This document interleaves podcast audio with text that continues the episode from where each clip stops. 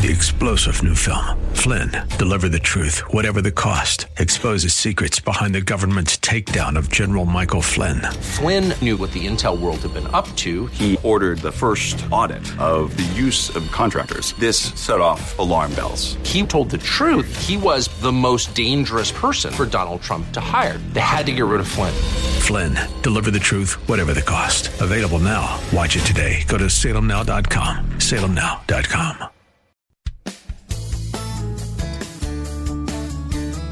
This is the Word to Stand On for Life with Pastor Ron Arbaugh. Your word is sharper than any two-edged sword. And it cuts deep into my heart. The Word to Stand On for Life is a radio ministry of Calvary Chapel in San Antonio. A live call in show here to help you answer your questions about the Bible and how to apply the Word to your daily life.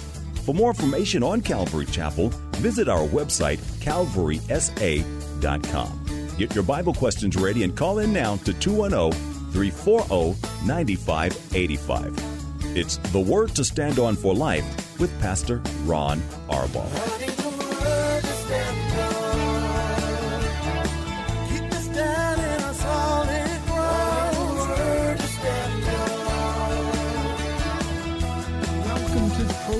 This is the Wednesday edition of the Word to Stand On for Life. I'm Pastor Ron Arbaugh from Calvary Chapel in San Antonio, Texas. Delighted to have you tune in. If you have any questions, comments, or phone uh, or or things that you need to deal with, uh, all you have to do is pick up the phone, dial 210-340-9585.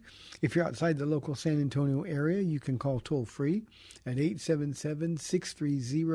877-630-KSLR. That's 630-5757.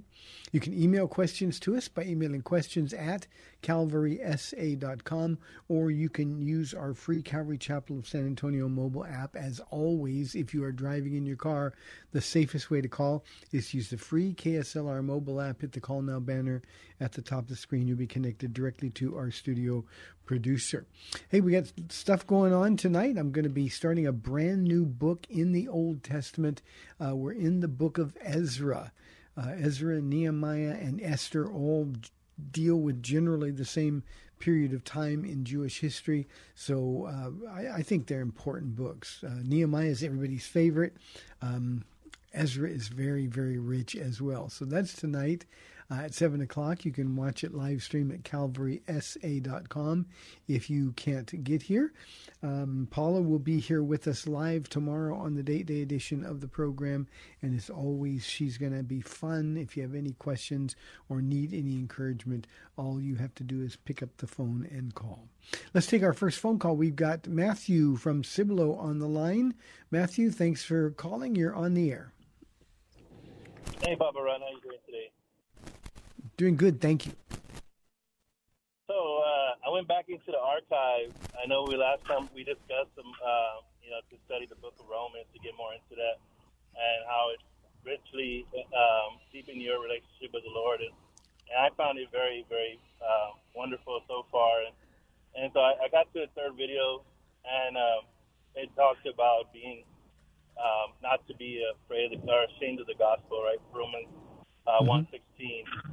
And and then yesterday in my personal time, I started uh, the book of Luke, and um, and so I got to uh, actually this morning, not yesterday, this morning, I finished up the Romans yesterday, started Luke today, and it was talking about uh, about a prophet not being honored in his own home or in his own hometown.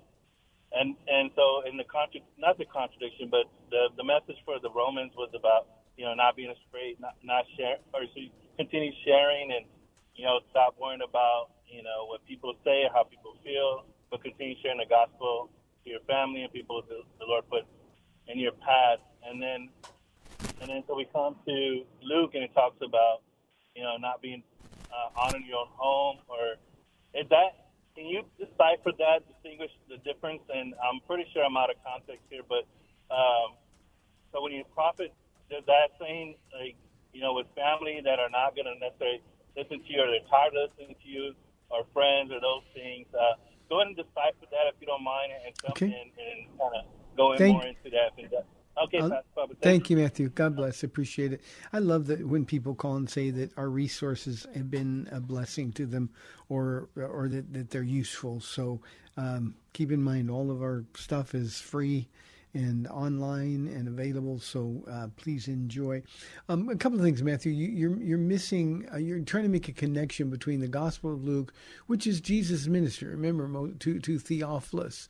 Um, um, he he wrote to most excellent Theophilus with in the book of Acts. It's just Theophilus because he got saved. But the idea there is is um, Jesus is presenting the case for Jesus. I mean, uh, Luke is presenting the case for Jesus. Uh, he's telling him about the, the, the, the great things that Jesus did. Obviously, it worked. But but when he's talking about a prophet has no honor in his hometown, that's that's autobiographical. He's talking about his own experience. And, and what he's saying is, even my own family member, the people in my own hometown, we read in the gospel that he could not do many miracles there because of their unbelief. And the reason that a prophet has no honor in his hometown, Matthew, is because uh, he's he's the people too familiar with him. Yeah, I mean they grew up with him. They watched him grow up. Now they should have realized, hey, this is a perfect kid. I've never seen a perfect kid before. But they but they realize that, hey, wait a minute, how could how could the Messiah have been among us the whole time? And and and clearly he was. And and we're told it's unbelief. So the completely different circumstances. The chronic or the Gospels rather are chronicling Jesus's ministry. Uh, when we get into the epistles, the book of Acts, it's a completely different audience and a completely different context. So our job is to share the gospel of Christ. Do not be ashamed of the gospel, for it is the power of God unto salvation. Additionally, as disciples of Jesus, we've been given the command to go into all the world and share the gospel of Christ. We're told to make disciples of all people, uh, teaching them to obey everything that Jesus commanded. And we've been given, Matthew, the Holy Spirit to empower us to do that very thing. So that's the differences between the two. Paul is writing to the church at Rome, a church that he's never been. It is the most complete treatment of our Christian faith that's ever been written. Rome, the, the, the capital of the world, the, the, the center of the known world at the time. And uh, he's just telling them, go out and go out boldly. Now, let me also address the issue with telling family members. And I have a rule, you've probably heard me say this, Matthew, but my rule is simple. When people stop listening, I stop talking. It's that simple for me. As long as they're listening, I will answer any question and all. questions. When they start saying, "I don't want to hear that," just leave it alone. I'll stop talking.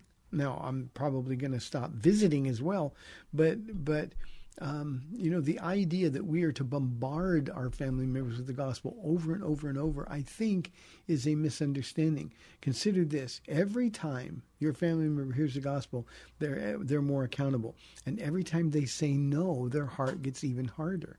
So what I would do is share the gospel with them, let them know that if there's ever anything serious they want to talk about. I mean, family members they want to talk about all kinds of stuff that doesn't really matter, but if they ever really want to talk about something serious, if you want to know what's true, if you want to know what's right, I'll always be here for you. And then you pray for those people. But but to, to keep badgering people that don't want to hear, I think is counterproductive. So thank you for the question, Matthew. I appreciate the call. Let's go to Jim on line two from San Antonio. Jim, thank you for calling. You're on the air. Thank you, Pastor Ron, for uh, offering the service to us in the body to answer questions, and thank you for your knowledge of the Word. Oh, thank you, Jim. My question is probably related to the, the, the response you just gave. I uh, I'm a retired teacher, and so my first job that I got was because of a, a friend of mine who's also a teacher who helped me to get good graces with one of the people that was hiring, and and so um, I wanted to just write him a note. We he, we live in different cities now, so I want to write him a note. Say thanks. We attended this in church, and uh, I just heard him articulate the gospel. I I thought he, I'm gonna say this. He seemed a brother that was just legitimate. Mm-hmm. Um, he was in a small group and was active in that church for a while. I found him on Facebook. We haven't touched base in more than 15 years. So he's he's been married to a man for seven years. Oh. He attends a church, quotation marks, that the pro-gay theology church, and it's not a church. He's he's politically active. He put a uh, this is me. He put a he posted a, a video on his Facebook page of a drag queen dancing, and his quote below was, "No children were harmed in the making of this video." so I, I, you know, I, I suppose he's one of those that Jesus talked about. Says, "Don't throw your pearl before the swine." I want to just thank him for the fact that he did open that door for me to start my teaching career. Um, but First Corinthians six says, you know, don't be deceived. You know, neither homosexuals nor adulterers, and it goes on, will inherit the kingdom of God. So I, I, I just assume he's a, he was a false brother. I don't know if it's worth my time to, to mention anything. I, I don't know if he's just so hard-hearted, like in Romans one says that God just gave him over Yeah. to a depraved mind. But I'm just grieved. I, I just, I had no, I just had no idea this was coming, and uh, I still have a heart for him. Yeah. Do you have any counsel for me? Yeah, Jim, I, I think I do. You know, I have one of those men in my life as well. Um, uh, when we first got started here at Calvary Chapel of San Antonio, and things were so, so difficult. Uh, we just sold our truck um, just to keep the church going, and we had no transportation. And, and here was a guy, I met him at Randolph Air Force Base, um, and he gave us, we, we never asked, of course, but he gave us a car. And um, uh, it just he, he was at all of our Bible studies, and um, and somebody brought me a picture of him uh, a couple of years ago, uh, getting married to a man, and I just thought, oh my goodness, I, I thought this was a brother. Um, he was excited about the work, and uh, now he's divorced his wife. Now he's married to a man. Uh, so, so I share your grief. I, I understand that kind of heartbreak. Here's what I would do. I think sending him a thank you is very appropriate. Thank you. You helped me get my foot in the door in this, and, and it, it, it's just been a blessing. My memories of you are always fond. And then you can say, and you can say, thank you very much. But then you can say, in all sincerity, I always believed you to be a brother. And now looking at your Facebook posts and the comments that you made, I'm concerned for your eternal destination. If there's ever any way I can help you, if there's ever any way that I can answer some questions for you, I want you to know that just as you help me, I'll always be here to help you. And just leave it at that. He'll he'll probably either respond with vitriol or not respond at all. There's no in between in that. So be ready for that. But but this is a man that you need to commit to prayer continually. Um, it's really really difficult for those who knew the truth and then walked away from the truth and have embraced the lies. But they need to be witnessed to, and this is an opportunity to do it without being in his face. Just I'm, I'm, I'm grateful to God for you. Thank you for all the help you gave me. But my heart is hurting now because I saw your Facebook posts and the things that you said. And I just want you to know I always believed you to be a brother in the Lord. And this is hurtful. If there's ever any way I can help you, I'd be around to do it. Jim, I'll be praying for my guy and your guy now. thank you very, very much. Let's go to Ruben from Seguin on line one. Ruben, thank you for calling. You are on the air. God bless you, Pastor Ron. How you doing today, sir? I'm doing well, Ruben. Thank you. How about you? I'm just feeling a little bit under the weather, so just asking for prayer. Just uh, I don't know what it is, like stomach bug or whatever, but just don't feel too well. But uh, um, I have a follow up to that question I asked you the other day Mhm. uh, about uh, military. Uh, of my friends, they were listening to it because I asked them to listen, um, and they couldn't. They're listening right now. Um, they couldn't quite grasp the and I didn't know how else to explain it to them. Like, you know, once you give your life to Christ, and you know, the old man is dead. I tried, I tried to to give them that scripture that the old man is dead hereby, you know. And I know I'm I'm messing it up, but you know, all things are made new, and you're a new man in Christ. Once you give your life to Christ, and everything you did, you know, uh, prior to that point, you know, it's forgotten and it's thrown into sea of forgetfulness, and and they couldn't quite really grasp it. Like, you know, you know, well, we didn't do anything wrong; we just followed orders. So, you know, why do we have to give our lives to Christ in order for us to be, you know, uh, redeemed? And I was like, I go, well, it's just, and here's where I got stuck. I'm like, oh my God, what am I supposed to say that? You know, here I thought I know it all, but I don't. I was like, I was just trying to tell them, you know, it's, it's just, you know, that's what what Christ came for. He came, you know, uh, to to save us all. You know, uh, when when Adam and Eve, you know, sinned, and ushered in uh, uh, uh, thousands of years of of sin, and Moses wrote a law, and then when Jesus came and died for us, he he did away with the law, and and now we're under grace. But there's like a prerequisite, so to speak, that you know you have to give your life to Christ. And if I am wrong in anything that I just said, can you please clarify it for them? They are listening right now. I, I can, Ruben, thank you for giving me the opportunity, and thank you for your concern for your friends. You know, one of the problems, Romans 8 1 says there's no condemnation for those who are in Christ Jesus. And, and, you know, a lot of us live under condemnation for the things that we did, the terrible things that we did before Christ. But they're looking at it as though that, that those things they did, and, and maybe they were bad things, those things they did in the military while they were under orders. Well, if I was just following orders, why do I need to be redeemed? It's not for just that sin.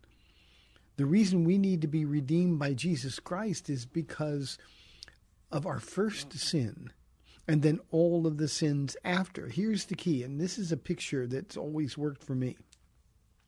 If God said, uh, Come to heaven, everybody can come to heaven, but there's one requirement you can't be, you, no blue is going to be in heaven, just the color blue. There's no blue that's going to be in heaven. And for some people, um, because they sinned a little bit, um, they're, they're, they're going to be light blue. Some others who sinned like I sinned, who really sinned a lot, um, we're going to be really dark navy blue. And then there's going to be a whole lot of people in between those two extremes. But, but the, the, the requirement was no blue at all in heaven. Well, Jesus died to take away the blue. He, he died to compensate for all of our sins. And our sin separates us from a holy God. And typically, Ruben, when people ask these questions, if they don't understand, um, sometimes it's because they don't want to understand or they don't care to understand, uh, but they don't understand that God is holy. And the only way we can come to God is holy. Matthew chapter 5, verse 48, Jesus, sort of the summary of that section of the Sermon on the Mount, said, Be ye perfect as your Father in heaven is perfect. The only way you can get to heaven is to be perfect. Well, your friends, Ruben, just like you and just like me, we cannot be perfect. It's impossible for us to be perfect because we've got this horrible sin nature and we're guilty of sin. 2 Corinthians 5:21 says, "He who knew no sin, that's Jesus, became sin that we might become the righteousness of God." And Jesus because he was without sin and he was an acceptable sacrifice for our sin, his blood covers us from all sin. Takes away the blue. His blood covers us from all sin, and then we stand positionally before the Lord perfect. Now, for your friend who is listening, think about for one minute standing before God so holy that even to look at him would kill you. And yet, when you're covered by the blood of Jesus, when you've surrendered your life, asked forgiveness of your sins, you're covered by the blood of Jesus, and you stand before the Father, and instead of dying from, from holiness exposure, he looks at you and says, Perfect. Let me quote the Song of Songs. All beautiful you are, my darling. Doesn't matter whether you're male or female. All beautiful you are, my darling. There's no flaw in you. Jesus' blood covers us from all flaws. And so this has nothing to do with your military service. This has nothing to do with the thing you did yesterday. This is all sin separates us from God. And the only answer for sin is Jesus Christ because he's the only human who's ever been perfect he proved that he was a human by being perfect. He proved uh, by, by living in the flesh, but he proved that he was uh, perfect and accepted by his sacrifice, accepted by the Father, because he didn't stay dead. So we don't have to worry about. I tried to be good. I was only following orders. We're all guilty of sin. We're born that way. John chapter 3 and Jesus' conversation with Nicodemus that everybody's familiar with. Um, he says, We're born condemned already. And so, because we're born condemned, that's that sin nature in us that causes us to sin, Jesus was sent by the Father to be an answer, an atoning sacrifice for your sins. And because he's alive, they killed him, but he's alive now. It's the Father's approval, the acceptance of that sacrifice. And Jesus and his sacrifice takes away all the blue. So I hope that makes sense to your friends. When you give your life to Jesus Christ, uh, you ask for forgiveness, you are born again. Okay? Thank you, Ruben. I appreciate it, and I'll be praying for your friends. And um, you're close. You can tell the Lord is knocking at the door of their heart, and all you got to do is open it and believe. What do you have to believe? If you believe with all of your heart that Jesus is the Son of God, that God raised him from the dead. And I'm going to add one other thing that Jesus is coming back again. And for your friends, Ruben, he is coming back soon. You will be saved. He makes it so easy that anybody can get saved. Let me also say one other thing. Whatever you're guilty of, whatever the sins that, that, that you're responsible for, I can promise you that the writer of Romans that Ruben is referring to, the Apostle Paul, he said of himself, he was the worst of the worst. I'm the chief of sinners. I can also tell you that I've been a pastor for 28 years, and I can just about guarantee you that the stuff that you've done isn't nearly as the, as bad as the stuff that I did and have been forgiven for. So God's grace reaches everybody. There's no end to it, and He's inviting you to believe and be saved. Thank you, Ruben, for the opportunity to talk to them again. And um, any questions that you guys have, I'll be thrilled to do it. Here's a question from Jacob from our email inbox. Can you explain why God waited so long to bring grace into the world? If he knew we were going to fail, why did he wait so long? Well, Jacob, he never keeps us from failing. He gives us free will. We get to make a choice whether we're going to be obedient or we're going to be disobedient.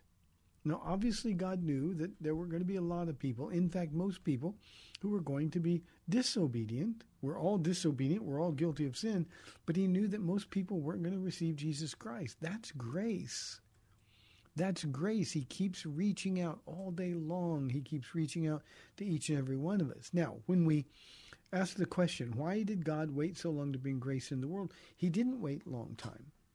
Um, with the Lord, a thousand years is like a day, and a day is like a thousand years. God lives outside of time and space. And over and over, we're told in the Bible that Jesus came at just the right time. Not a day early, not a day late. You know, in uh, the gospel accounts, the triumphal entry, uh, Jesus, because of the prophecies, had to come to Jerusalem on exactly the right day. It was April 6, 32 AD. He had to be there on that day, one day early, one day late. He's not God. So he had to come. And everything that Jesus did from the time he was born in this world, everything pointed to that one day. And then, of course, later in that same week, he, he, he would end up on the cross to die for the sins of the world.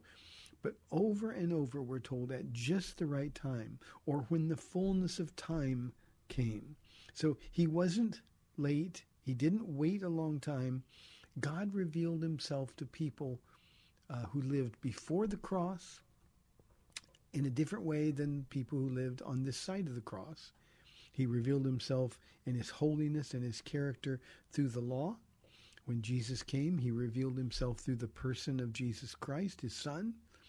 And we have different approaches. The people that were born before the cross look forward to the cross. Abraham was saved because he believed God and it was credited to him as righteousness.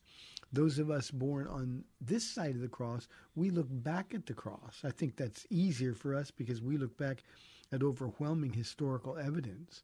Um, but but grace is now available. God chose to be gracious at just the right time And yet he was very gracious with Israel, very patient, compassionate, slow to anger, and abounding in love. So it's the same God, same character, Jacob. But he didn't wait. Everything God does is perfect in timing. And Jesus came at just the right time. And let me add one other thing, Jacob. You and I, we live, Acts chapter 17, verse 26 says that we live at just the right time. God says He's placed everybody where they are at the time they are. Why? Because it's easier for us to find God. So we're also here in these last days at just the right time. So don't be impatient. Just understand that God had a plan and everything has worked out perfectly according to that plan. Good question, Jacob. Thank you very, very much. You know, for um, just a reminder, all the why questions why did God do this? Why did God say this? Don't ask the question, just deal with what it is He said to do. Hey, we've got 30 minutes left in the Wednesday show, 340-9585 or toll free 877 630 KSLR. This is the Word to Stand Up for Life. I'll be back in two minutes.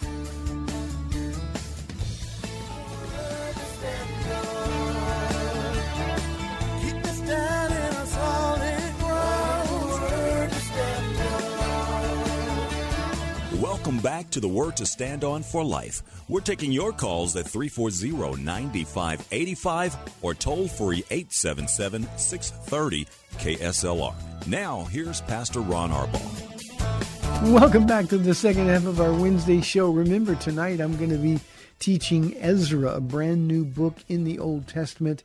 Um, thrilling, and especially the way I'm going to start tonight. Um, I mean, it, it makes me cry. It makes me cry. This Ezra, there's a scene when when the exiles are back and uh, it's just absolutely thrilling for me. So uh, I may get emotional, but uh, it's great. Um, here's an anonymous question from our email inbox. We love your phone calls. It says, "Do you think it's right that God showed favoritism to the Jews?" I know they were his people, but what about everyone else in the world? I feel like most of the world was sent to hell because God only cared about the Jews. Anonymous, I think you, you, you, you same person that asked the question yesterday. God didn't show favoritism to Jews. Uh, you got to be really careful because questions like this border on anti Semitism or hatred of Jews or prejudice against Jews. God chose Abraham. Abraham was the man that God chose, and from Abraham came the Jews. Abraham was the very first Jew, but he was just like everybody else in the world. Now, the reason God chose a people was because he wanted a people for himself that would show the rest of the pagan world who God really was. It was God's design that Israel Jews would live a life uh, so righteous that the world would say, well, your God really is God and we want to serve him. Uh, especially when God attended his people with such miraculous signs and wonders uh, when they left Egypt and when they crossed the Red Sea. I mean, those were stories that spread throughout the entire world. And, and everybody knew that Israel's God was God. The problem is, Israel's God demanded holiness, and the world didn't want to be holy. So uh, God simply said, I've got a people here. Now, He didn't choose them because they were holy, He didn't choose them because they were better, smarter, or more spiritual. He chose Israel for the same reason, Anonymous, He chose you and me. God chooses the foolish things of the world to confound the wise, the weak things to shame the strong, um, the despised things, even the things that are not. God knew that He would get glory by choosing these people that everybody was going to end up hating. So he chose them. That's not favoritism. That's simply a choice that God made. Um, what about everybody else in the world? God extended grace. God extended mercy over and over and over to people. He demonstrated he was really God, and they rejected him. In the case of the Amorites and the Amalekites, he waited for 400 years before bringing judgment on them. That's showing a lot of favoritism to them. So God is not a respecter of persons. He chose the Jews to represent him, and sometimes they did really, really well. Unfortunately, their history is cluttered with sin, and typically what they did, Anonymous, is bring shame to God, and that's why God judged them. And it's really important we understand that. God judged the Canaanites because of their sin, but he also judged his own people because of their sin. So there's no favoritism at all. And um, when you say you feel like most of the world was sent to hell because God only cared about Jews, the reason people go to hell is because of sin, and they didn't want to stop sinning. And it's the same thing that's true today. People don't reject Jesus because they can't believe. They don't reject Jesus on an honest intellectual basis. They reject Jesus Christ today because they don't want to stop sinning. And the result of sin is always going to be eternity separated from God. That's what hell really is, where there is torment. The truth about Jews is, and you can go to Zechariah for this, even at the very end, even at the very end of time, it's not like Jews get a free pass to heaven.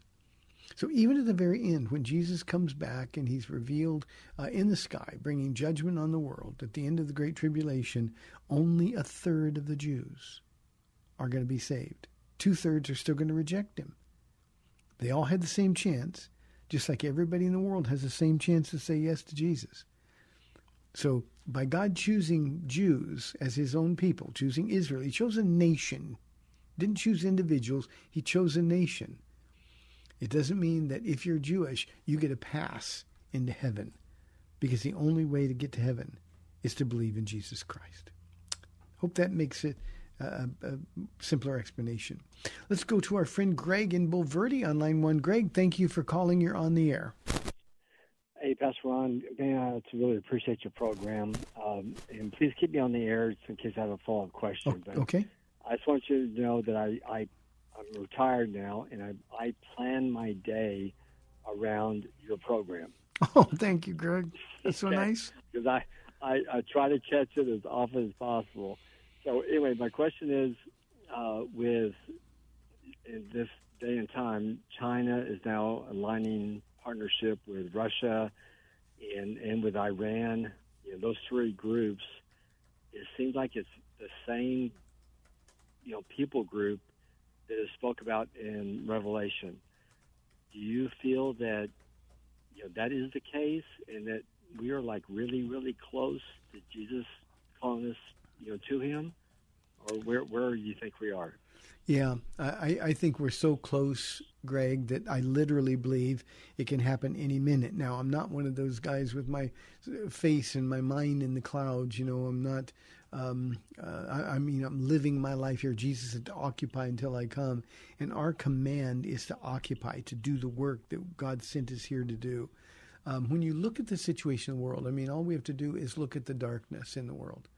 Uh, it's not just here, it's all over the world. When we look at the, the natural disasters that are happening with increasing frequency and in increasing intensity as well, when we look at the nations of the world uh, conspiring together against any light, when we look at the hatred still in the world toward Israel and those who support Israel, um, the only conclusion that we can come up with is that the stage is being set at this very moment. It's almost like going to a Broadway play, and you can hear the actors in the background getting ready, the sets getting ready, but the curtain is yet to open. Well, I think all of the people are in place. Uh, the 200 million man army that Revelation talks about. Uh, that's a that's a reference to China in the East. You know, we people used to laugh at the Book of Revelation because oh, there could never be a 200 million man army. China can do it now. Um, when we see uh, enemies, sworn enemies, Russia and China are sworn enemies. They hate each other, but in the end, we're going to see people joining forces um, in in rebellion against Jesus when he appears in the sky. When we read Ezekiel 38 and 39, and we realize that there's going to be uh, these armies from the north that invade. I think this is going to happen right after the rapture of the church. There are others who think it's going to happen just before the rapture of the church. Um, when when we see those things uh, already being prepared, uh, I think all we can do is look up because Jesus is coming. Now, when I say things like that, people say, well, you've been saying that for all the years uh, I've been listening to you. Hey, we've been saying it for 2,000 years. Christians have been saying it for 2,000 years. But, uh, but I'll, reference Peter's comment that I referenced earlier with the Lord, a thousand years is like a day, and a day is like a thousand years. And Peter said, no, God's not slow in, in, in keeping his promise, but he's patient, unwilling that any should perish. And Greg, what that means is that there is a literal countdown going on. There's a finite number of Gentiles. Paul in Romans 11 talks about the fullness until the fullness of the Gentiles comes in. There's a finite number of Gentiles, non Jews, who are going to believe. And when that number reaches zero, that's the last one, we're going to be out of here. And that's when the Great Tribulation begins. And what we should be doing as believers is in these last days, while there's still time, especially with the people on our prayer list, we ought to be telling everybody about Jesus. We ought to be sharing the faith, giving the, the, the solutions uh, for the things uh, that, that the whole world is, is asking about. Um, we've got the answers, and so we've got to be busy about the Lord's business. But th- there is no doubt in my mind at all that all you need to do is look around at all of the things that are happening, and you see these are the signs of the end. Uh, Second Timothy chapter three, beginning in the first verse, Paul says, "But Timothy, mark this: in the end." Things or times will be perilous or or dangerous and and then he describes the kind of behavior. Greg that's like reading our journal because those are the very things that are going on in this world. There's one other comment i'll make greg before i'll go back to you on this.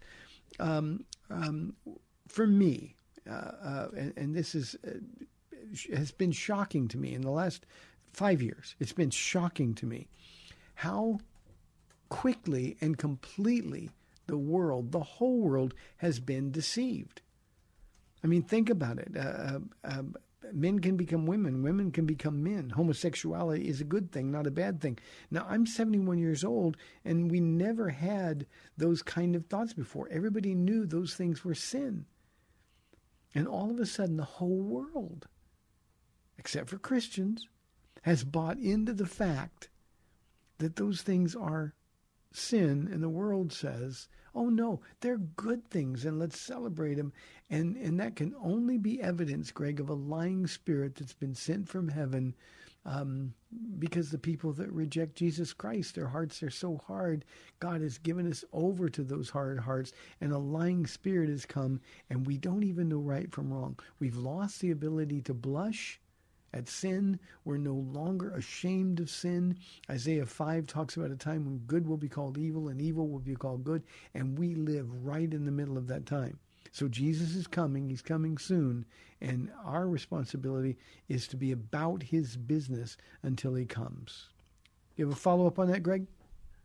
I, yeah, I do. Uh, you know, I got saved back in 1984 at the age of 22. Mm-hmm. So that you I'm, about 10 years behind you, but I'm catching up with you, I think. But uh, I, you know, back in even back in those days in the early 80s, mid 80s, you know, it's like, man, it's it's imminent, it's imminent. But to hear China and Russia and Iran coming together as they are, it's like, man, this is this is taking it a step further. This has never happened in the, in the entire history of our civilization that I'm aware of, where those three nations who are going to be the ones that come against Israel, and something has to happen to the United States where we're you know irrelevant. We, we, we won't have the ability to respond. Yeah, Greg. Let me let me say this. I think the United States is going to sin ourselves into obscurity. Uh, you know, the Roman Empire was never militarily defeated.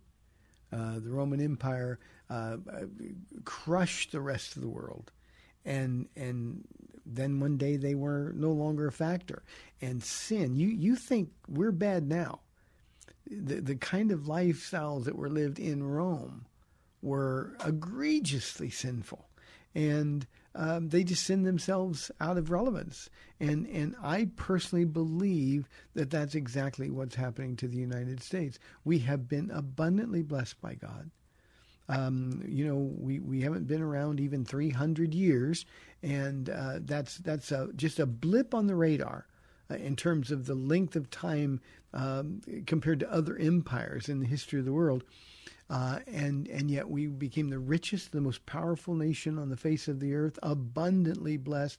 And the way we've thanked God for it is by doing two things: one, turning on Israel when we were once Israel's protector, and secondly, we thank God by excusing God from every facet of our lives.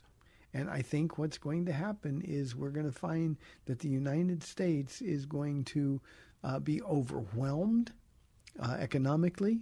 Um, you know, we've got uh, uh, uh governments, uh, administrations that want there to be no end to spending. We know where that ends up. It doesn't take a rocket scientist to understand that you can't spend money forever that you don't have, and and not only that, but they're doing it um, um, at levels unprecedented, unthinkable levels. And I, I just think what we're going to see is the United States just sort of falling away. There's one hopeful possibility, Greg, and that hopeful possibility, and I don't see evidence for it, but that hopeful possibility is that just maybe one more time, God in His mercy will send His Spirit um, one more time on the United States of America, and there will be a revival. And then all of those people that that were rebelling against God get saved. When I say all, I'm speaking generally uh, be, because not everybody's ever going to get saved. But but I think there could be a revival so profound that when the rapture of the church happens, um, America is left without a bunch of people. Now that's what I'm praying for. I've been praying diligently for that for a long time. But the farther down the road we get, uh, the less hope I see of that becoming a reality. So, Greg, you keep telling people about Jesus. You keep living your life as a light for the Lord, and um, the people in your sphere of influence uh, will be watching. And when things get scary, um, you're going to find people coming to you. And that's true for all of us as Christians.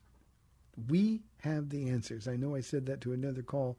We have the answers that the rest of the world is searching for, and we've got to be there and able to do it. Let me make one more comment. I know I said that would be my last comment, but this is not for Greg, this is for everybody. It will be impossible for you to stand in this world with the onslaught of information we get, with the, the, the brainwashing powers of social media and regular media, um, the, the world, the pressure that's put on us, it will be impossible for you to stand for Jesus Christ if you're not a man or a woman devoted to, committed to God's Word. It's not enough to go to church. It's not good enough to try to be a good man or a good woman. Um, um, you you need to be really digging deeply into God's Word because the only way to resist the influence of the world that we live in is to be influenced by a greater power, and that's the power of the Word of God. So, very, very important uh, for all of you. you. You won't stand. You will deny Jesus Christ uh, if you're not committed to not only reading, studying, but doing what the Word of God says. Thanks, Greg. It's always good to hear from you. Here is a question. This one is from David. He says, Are people who died as unbelievers already in hell now? David, um, hell is just a general term that describes eternal torment. Um, Luke chapter 16, we're given a picture. It's a real story, not a parable, of the rich man and Lazarus. Uh, the rich man goes to a place of torment in the center of the earth, and Lazarus goes to paradise. Uh, they can see one another, but there's a big gulch, so one can't go from one side to the other. Um, so, so they can see Lazarus, for instance, could see the rich man in torment. The rich man could call out to him, Lazarus, dip your finger in this water and cool my tongue, for I'm in torment in this fire um, uh, and Lazarus couldn't go over and help. Um, and and in that place of torment, David, that's the place where unbelievers are currently being held. So not there's not hell yet. At the end of the great tribulation, in fact, at the end of the 1,000 year reign of Christ on earth, uh, the lake of fire, which is the the ultimate uh, eternal abode for the dead, the unbelieving dead, um, it will be created then, and they will be thrown into lake of fire. Until that time, they're being held in this compartment. The abyss, or the abuso, is the Greek word, uh, and and and they are being tormented there. Um, I mean, think about somebody like the rich young ruler who came to Jesus knowing he lacked something. What must I do to obtain eternal life? And the rich young ruler walked away sad because he wouldn't take Jesus' counsel. Now he was with the Lord, could touch him, could hear him, and rejected him. And he has been now for some 2,000 years, nearly 2,000 years, he has been in that place of torment that the rich man identified in his discussion with Lazarus. So not there's no place called hell yet, but there is a place of torture or torment where the unbelievers are going to be. One other comment, David. Um, there are degrees of torment in hell. Um, in, in, in this place of torment or in the in the, the, the lake of fire. Um, there are people who are going to be beaten with many blows, Jesus said in a parable. Uh, others who will be beaten with few, few blows, uh, just as there are some Christians who are more committed and sold out than others. There are uh, people that are unbelievers uh, who are um, guilty of sin, separated from God, but not the kind of sin that other people do. I always think of Hitler. You know, whenever anybody says, "Well, I think God should take everybody to heaven," I say, "Do you want Hitler in heaven?" Well, no, not him. Well, then where do we draw the line? Um, people like Hitler are going to be beaten with few blows or with many blows. So the idea is that torment is torment. Um, being with Jesus, we call that heaven. Being separated from Jesus, we call that hell and that's where they are currently. Um, Oliver asks a question, um, Pastor Ron, what is your opinion of deliverance ministries? Uh, Oliver, they're uh, out of balance, immature, um, incorrect in terms of their destinations, their um, ideas. Um, and, and, and they do a lot of damage. Uh, deliverance ministry, we were delivered on the cross of Jesus Christ. So deliverance ministry, where they claim to to uh, deliver people from demons, um, simply not true. We can't be if you're a real believer, uh, inhabited by the Holy Spirit. You cannot be possessed by a demon. Um, if you uh, say, "Well, no, we're delivered. I'm, I'm uh, delivered from the demon of lust or the demon of alcohol, the, the demon of drugs," there's no such thing as a demon of drugs or alcohol or lust. Um, we have already been set free. Paul writes that sin shall no longer be your master. Um, we now have promised victory, deliverance already given to us on the cross of Jesus Christ. So, uh, deliverance ministries diminish the finished work of Christ on the cross. Deliverance ministries, and most of them will say, "No, we're filled with faith and we trust and we believe God." They also have a tends to be heavily charismatic and sometimes um, on the on prosperity things, um, uh, doctrines, um, but really they have no faith at all because they fail to realize what Jesus Christ did on the cross for them. So I hope that answers your question, Oliver. I tried to be direct, kind but direct. Uh, here's the last question I'll take for today. Uh, it's from Danny. He says, Why doesn't God speak directly to us today like he did in the Old Testament? Well, Danny, he says in Hebrews chapter 1 that in the past, God spoke to our forefathers through the prophets at many times and in various ways.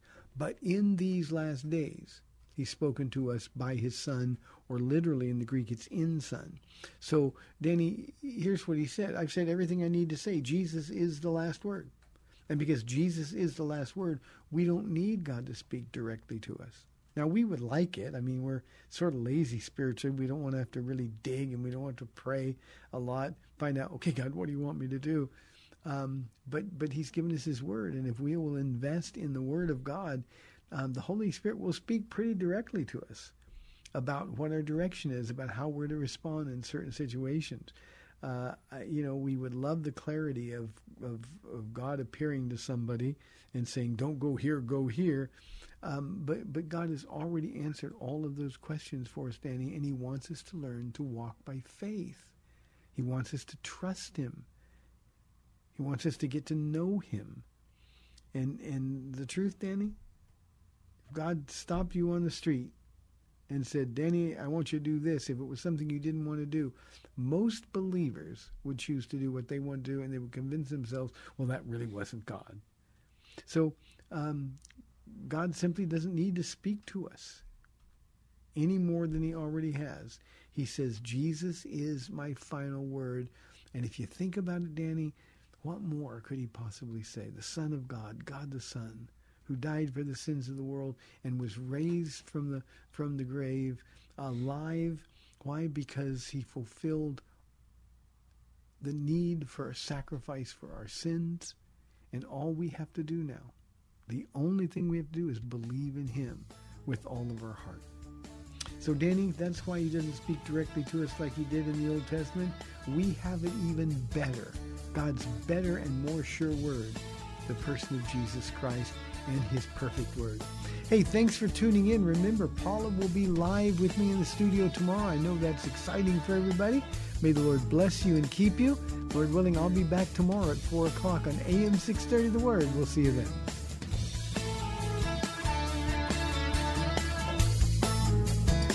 Thanks for spending this time with Calvary Chapel's The Word to Stand On for Life with Pastor Ron Arbaugh. The Word to Stand On for Life is on every weekday afternoon at 4, and Pastor Ron invites you to find out more about Calvary Chapel at calvarysa.com. The Word to Stand On for Life was sponsored by Calvary Chapel of San Antonio.